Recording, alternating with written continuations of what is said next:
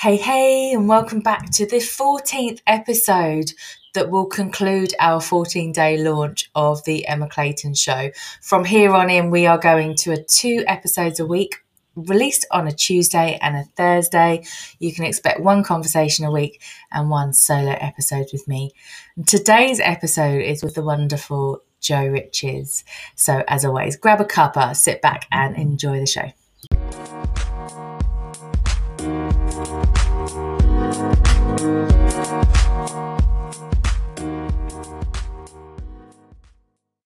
Alrighty, so I have Jo with me. Hey, Jo. Hi, Emma. How are you? I'm really good. I'm so super excited that you're in the show. So welcome. so Jo and I met. Um, we were just working it out. It was back in 2019 when we were part of a mastermind with Lulu Minns, and so we had. Uh, met on our group mastermind calls and kind of hit it off. I think we'd had a, probably a couple of accountability calls as well um, offline. And then we had yeah. a get together uh, with Lulu and the masterminders in the October 2019 down in Devon in this amazing um, studio. What was it called? Candyland Studio. Yeah. Because you've been back since, haven't you? Um, and we just had an amazing three nights, four days, um, just like talking everything business, personal development, all that kind of stuff. And um, I've kind of been friends ever since and just keeping in touch. I'm super excited that you're here because you've done some amazing, exciting things. Um, why don't you tell us, introduce yourself and your business, what you do, and we'll go from there. Okay, yeah. Well, Emma, first of all, thank you for inviting me today. It's lovely to be here, and yeah, yeah. it's been so great to to you know been a similar journey to you and be here today. So uh, yeah, I'm Jo Riches. I've coached and now yoga teacher, and I coach women and some men as well. And I'm passionate about inspiring them to lead with confidence, to stand tall in bare feet, and to totally own their space. And I've been life coaching as a full time business since the end of 20 where are we now 2019 so just before we went into the year that was 2020 lockdown mm-hmm. yeah i decided to set a set up a brand new business mm-hmm. of life coaching and, and now yoga teaching so it's been an interesting year to say the yeah. least I love it. I love it. And so tell us about your career before that and like what has led you to doing what you do now because we usually have a story, right? When we're in this helping mm. industry, we normally have a story behind why we're doing it and why we're helping with those specific things. So fill us in, take us back, tell us all the things. Okay, well, it's quite a long way back, isn't it? Because I, you know, I'm sort of golden age of 50 now. So trying to remember all the way back takes a bit of uh, effort. My background is um, I come from IT background.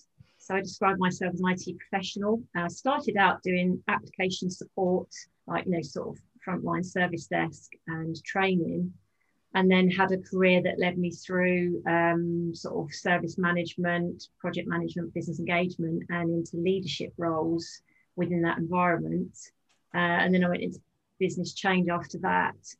And then, and I worked for a company called Nuffield for quite a long time. So I've got a, a long time background in health and well-being, which is something I'm, I'm really passionate about as well. And then at the end of 2015, I got made redundant. And that came as quite a big shock because I've been with the company for about eight years and it's almost like a home, a family. Mm.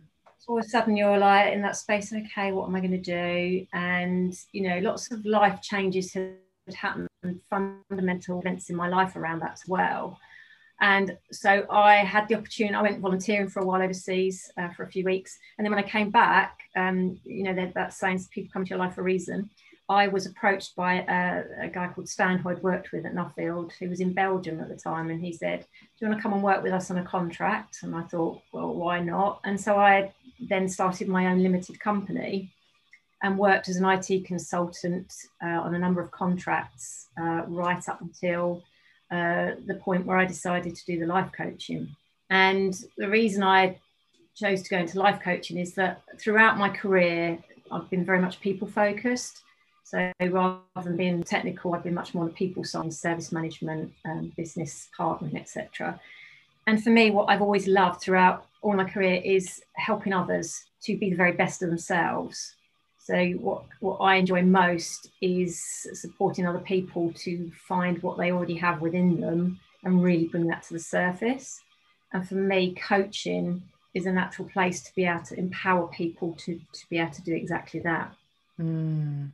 I love that. And how, like, it's just reminded me how similar our journeys are as well, right? So, that many years in corporate, we were both made mm-hmm. redundant. We both went on to do this kind of work. We were both in people leadership kind of roles.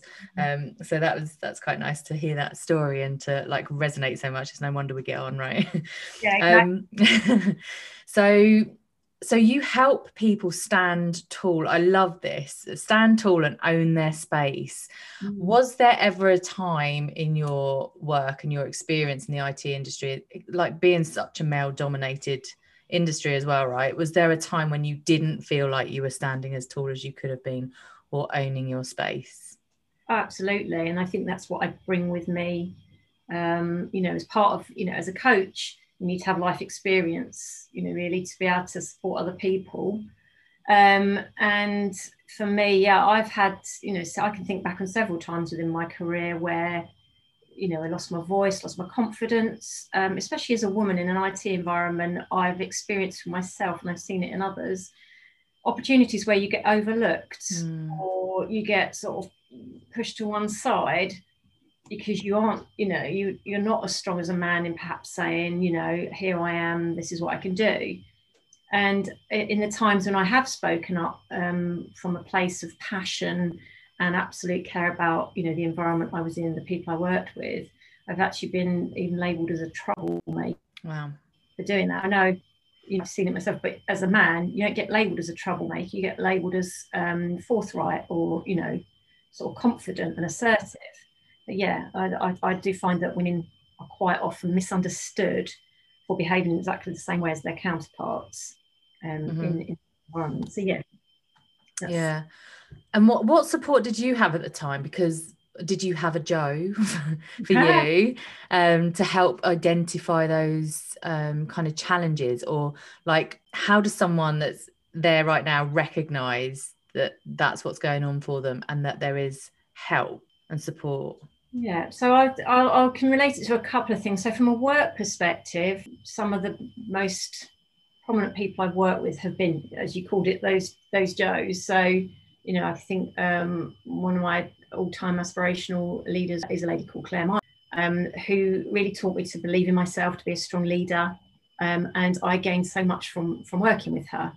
Um, so it's, it's women like that that are your role models that you mm. aspire to continue to, you know, to be like and, and lead through in your own life.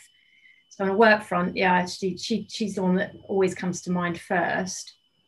And then on a personal level, what really happens is, and I think this is where I, you know, when I'm working with clients, is I know what it likes to get to the point where you get completely lost. Mm.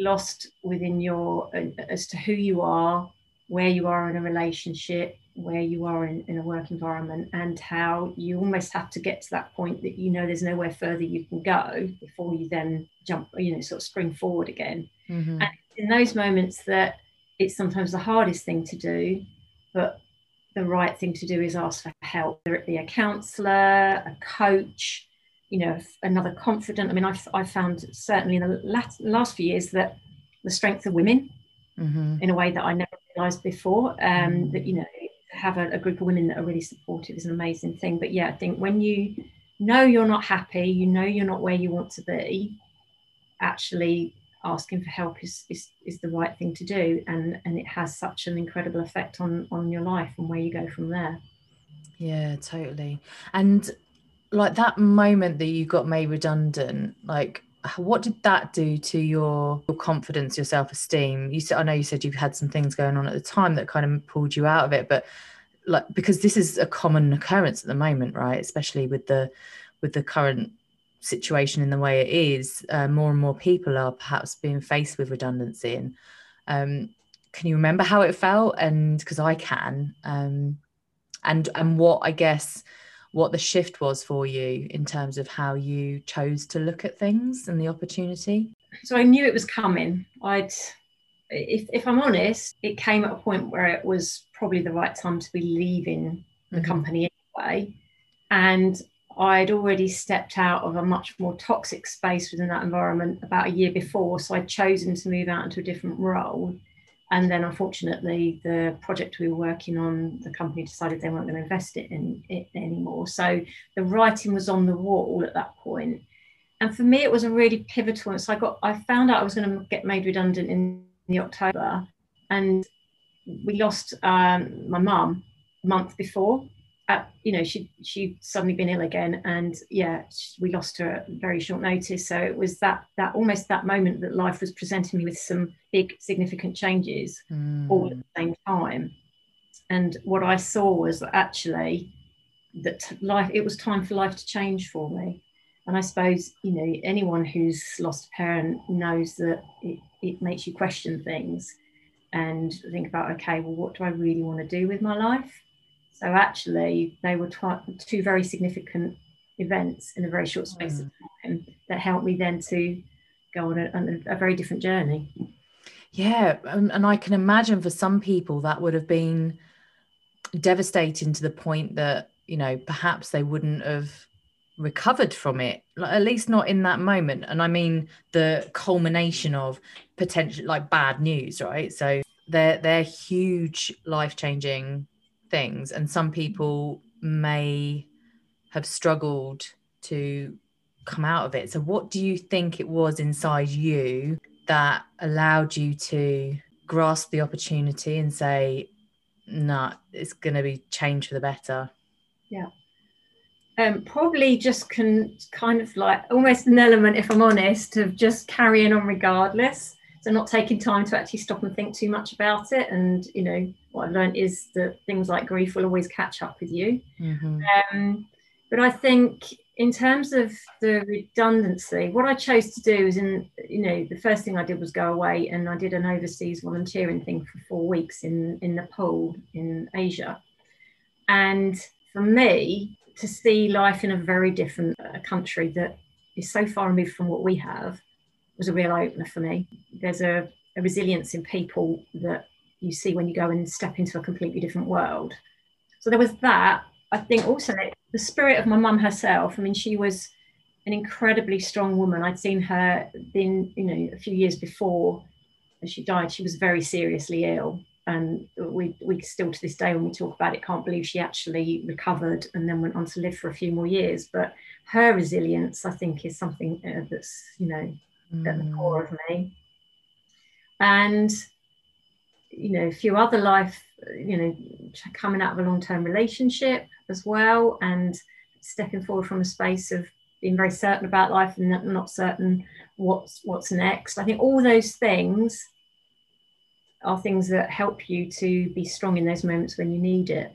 I do a lot with clients is I work on things called timelines. I'm sure you've done as well, Emma. Um, when people get stuck and they lose their way and they're not really sure how to move forward, working on a timeline, whether that's personal timeline, career timeline, and going back over what you've done to get to where you are, is an incredibly powerful way to find how resilient you are, how strong you are, and how you bounce back from these things. Mm.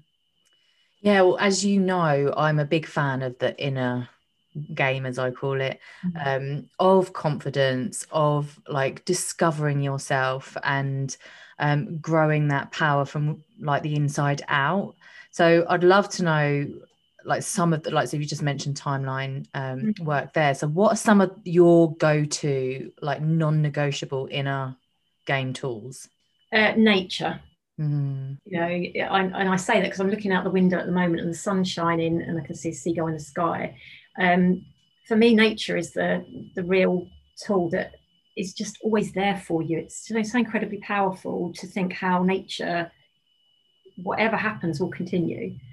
You know, I live very, I'm very lucky to live very close to the sea, and you can go out on any one day and the beach never looks the same, the sea never looks the same. So for me, that that tool that comes first and foremost is always just having that moment to be with nature, be outside, um, is incredibly powerful. And I advocate that through all the work I do actually with all my clients. So there's that. Um, yoga has been a massive sort of inner game tool, tool mm. thing in my tool for me as well. And even more so as I've gone on that journey of becoming a yoga teacher. you know, doing things like meditation, practicing yoga, and even like you know i know people sometimes when you say meditation kind of grimace as if to say oh i haven't got time to meditate but mm. meditation can be going out in nature and just mm-hmm. standing and breathing in fresh air in that moment you are in meditation so yeah for me those are all again things that i really advocate through my coaching if we're talking about more tangible tools it's um, so i'm an nlp practitioner and i use quite a few nlp techniques with people about helping them to really tap into what's inside them to have different conversations with themselves and different conversations with other people. Um, and yeah, timelines is one of the ones I come back to a lot. Myself change the narrative sometimes, tell the stories in a different way. Mm.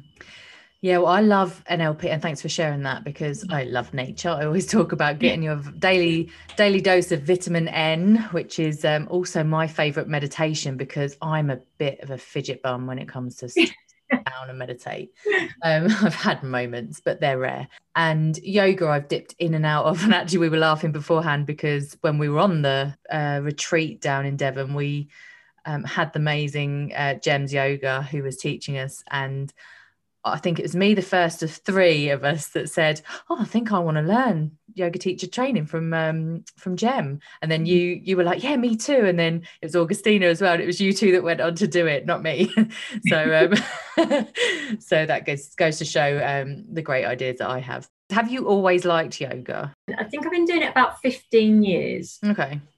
And my if I reflect back on when I started, or when I really remember it becoming significant, there was an amazing uh, woman at Nuffield called Sarah Marsh. I'm going to give her a, a soundbite because she's she was incredible, and she really, along with Gem and a few other instructors and teachers I've had, really got me inspired with yoga. We used to do yoga in the, one of the big meeting rooms at the the office we were then in. I think it was a Wednesday evening.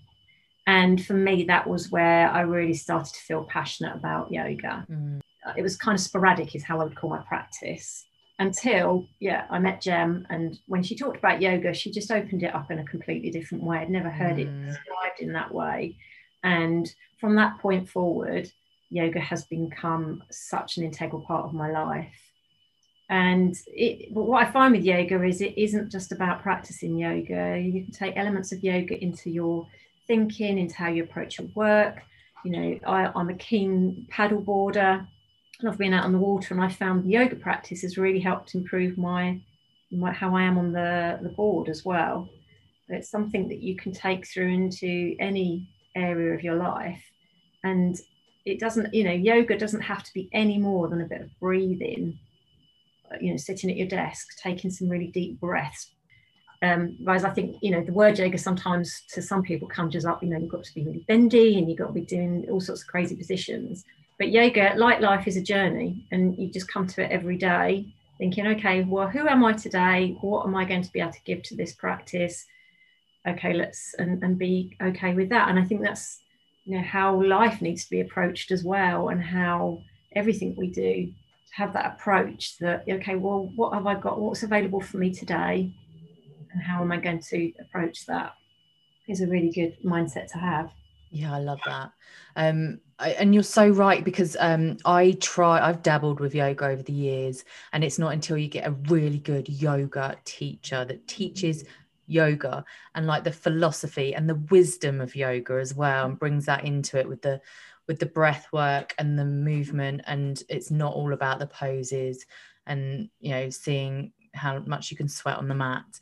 Um, I think that's so super important. So if anyone's listening and has tried yoga or feels like you've tried yoga before and and don't get on with it, like persevere until you find a really good yoga instructor or ask a friend or, or reach out to Jo because she has learned from the best. Come to my yoga online. but true, you know, that's that's again, it's you know that thing of you know people will say, "Oh, I don't do yoga, or I can't do yoga," and like so then there's that that change in language well you can't do yoga yet and it's not that you can't do yoga it's just maybe you haven't tried. And to be okay because i think we're so competitive in life in so many ways that i've had to learn myself you know i'm never more competitive than with myself. And i've it's that thing of you know changing the narrative for yourself is like okay well what have i who am i today and what can i give in this practice and it's the same with my business. Where am i today and what have i got available and how am i going to best serve that for me and for my clients and my business? Yeah i love that. And actually you you said the words change the narrative which is exactly what i was going to ask you about before i lost my train of thought. Um, because i too have done nlp and the thing i loved about nlp was not so much the tools actually but the whole thing around language. Mm. because i think i realized how like how intrinsically in tune i am with the language people use. And we know as nlp instructors or uh, as practitioners that it says so much about someone's inner world in terms of the language they use right? So this change the narrative is is something you can only do when you start to tune into your own narrative. Mm. and i remember a time when i was not aware of my thought process and the I was aware that I didn't feel very great about myself, but I wasn't aware quite how harsh that inner inner voice was, that inner critic.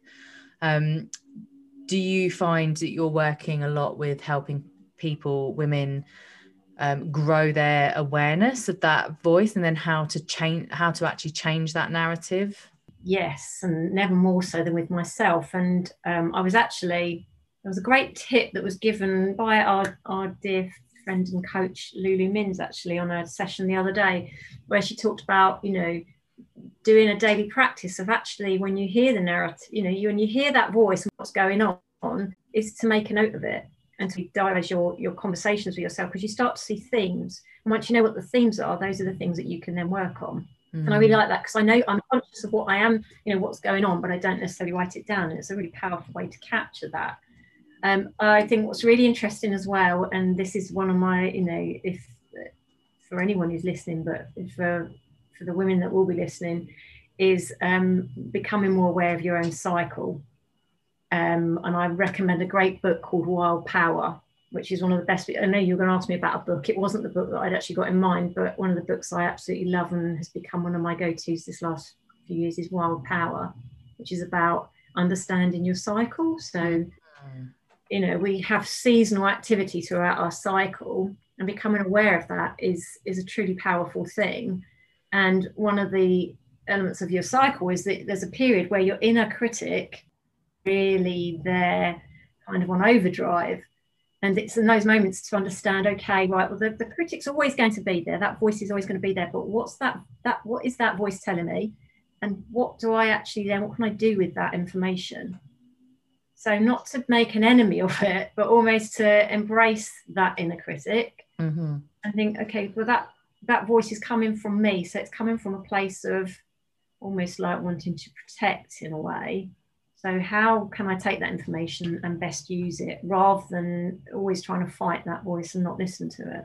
Yeah, I mean, this has been the game changer for me in my own journey. Is is really to understand like how your brain works really because those voices are you know coming from somewhere in that head of yours and they are uh, they are there because of a series of events that have occurred in life before now and they're they're based on memories and experiences and all sorts of things. And it's only when you can kind of really understand how to harness what's going on up there that you can really take your power back. And i think this is something that i know i'm fascinated about and i'm continuing my own studies in. I'm actually just signed up to a neuroscience academy. So that's super fun to like really understand what's going on with the actual brain itself um, but I, I i would definitely say that from the first thing i work with with clients as well is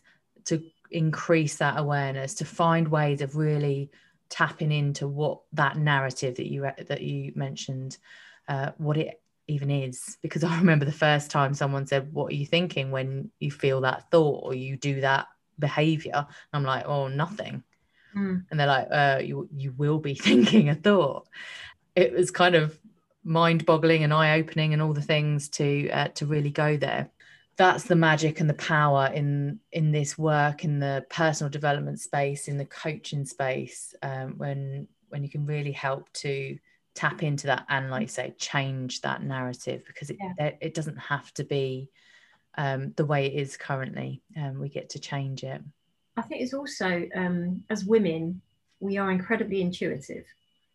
And you know it's more you know we tend to come from a place of right thinking things through and coming from a place of you know what's that thought process? Whereas actually to do more of that heart overhead. So what's my heart telling me? My intuition. And then then to do the thinking. Mm. because you know the, the ideas and the thoughts and the the, the desires that come from that space are generally the ones that actually turn out to be the best things we do. Oh absolutely. Absolutely. I've never i've never experienced that yeah. more since i've been in um, in my own business right? And having to come mm, up with ideas and yeah um, I never considered myself creative. I was always in people leadership roles and like the process side of things rather than the technical side of things. And and I just thought, well, I'm not really a creative person either. So um, and how wrong was I? Because we're all creative people. It's just how much we practice that um, that that trust muscle. Really, it's like trusting those ideas that come through and allowing them, allowing the space, like like I said, the headspace for those to come through and for you to for your head to be able to recognize them when they do. I'm listening to a great book by Elizabeth Gilbert at the moment. I don't know if you've listened to it. Big Magic. And it's called magic yes. Yeah. I just like to, and that whole thing about ideas and how they come in. Yes and, and how you loop them. yeah exactly. And that intuitive thing is is that you know for me is that the right idea or do i let that one go? And i love the way she's describing it. She talks about that whole creative process. And what i've realized is that creativity like you said isn't just about being able to draw or write. Creativity comes in all forms you know. We are all creative creatures. It's just like not labeling creativity as having to do a good painting or to write a good story, but just to allow ourselves to be creative in whatever it is that we enjoy doing. Yeah, definitely. I'm sure there's many people out there right now getting very creative in how they're spending their time in lockdown, um, especially with perhaps little ones around and homeschooling and all that kind of thing. So, mm. yes, um, I'm pretty sure um, it's something we're exercising a little bit more with the within the constraints that we are experiencing. so, Jo, do you have any uh, book recommendations for us other than those you've already mentioned? I know you were planning to share some with us. There are loads of books, and I, you know, I was always an avid reader when I was younger. And I'm really starting to tap into that again because I lost my way with reading for a while. But um, so I'm reading lots of different books at the moment. But the book for me that I absolutely love and is just a, a, keepsake on the shelf is The Boy, the Mole, the Fox and the Horse by Charlie Mackesy. Ah, uh, is that the animated one? Yes. Yeah. Just it's just so beautiful, almost so simple and charming, yet it it it's everything you need to have about the journey of life, about friendship, compassion, kindness. And I just I've brought it into a few yoga classes as well. I need a quote or something. It just, yeah, it's just lovely. I love that book. Ah, oh, I love that one too. Actually, a client bought me that when she when we finished our time together. So that was a really beautiful, um, yes. sentimental yeah. gift. Yeah, mm-hmm. I love as, that. But as a recommendation, because it's women's mainly the audience here, I think, isn't mm-hmm. it? Um, I if they haven't already, then Wild Power. Yeah. Okay. Where you are in life, if you're not already in tune with what your cycle is and how it works, I really recommend Wild Power by um, what is it, Alexandra Pope and Sjanie Hugo Wurlitzer. It's just an amazing awesome. Yeah. I'll put the link in the show notes for sure. Yeah. Yeah. Um, thank you so much. Is there any final words you'd like to leave us with? Any words of wisdom?